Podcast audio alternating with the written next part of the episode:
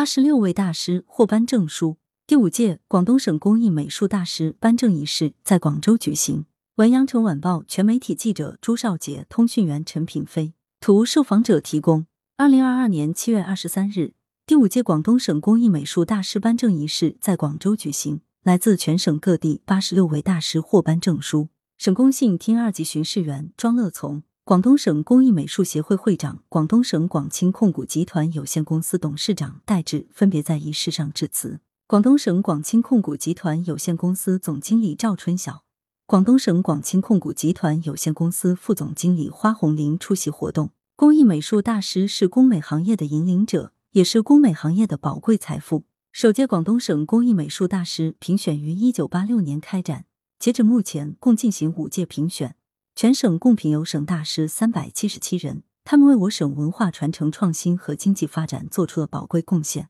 本届由省工艺美术协会组织评审，省人民政府批准授予称号的八十六位广东省工艺美术大师，包括雕刻工艺三十三人，陶瓷工艺三十一人，织绣工艺七人，漆器工艺三人，家具工艺和首饰工艺各两人，其他民族工艺八人。他们都是长期从事传统工艺美术设计制作的艺术家，技艺精湛，享有盛誉，对我省工艺美术的保护和发展发挥着重要的作用。戴志在讲话中寄语，望获得称号的大师们再接再厉，带头贯彻落实好广东省工艺美术保护和发展条例，带领行业走创造性转化、创新性发展道路，以实际行动和优异成绩回报党和政府的关爱和栽培，为我省工艺美术文化事业发展。和文化强省建设做出新的更大贡献。在仪式现场，新获颁证的广东省工艺美术大师们都十分激动，脸上洋溢着笑容。从事刺绣艺术近四十年的周雪清老师表示，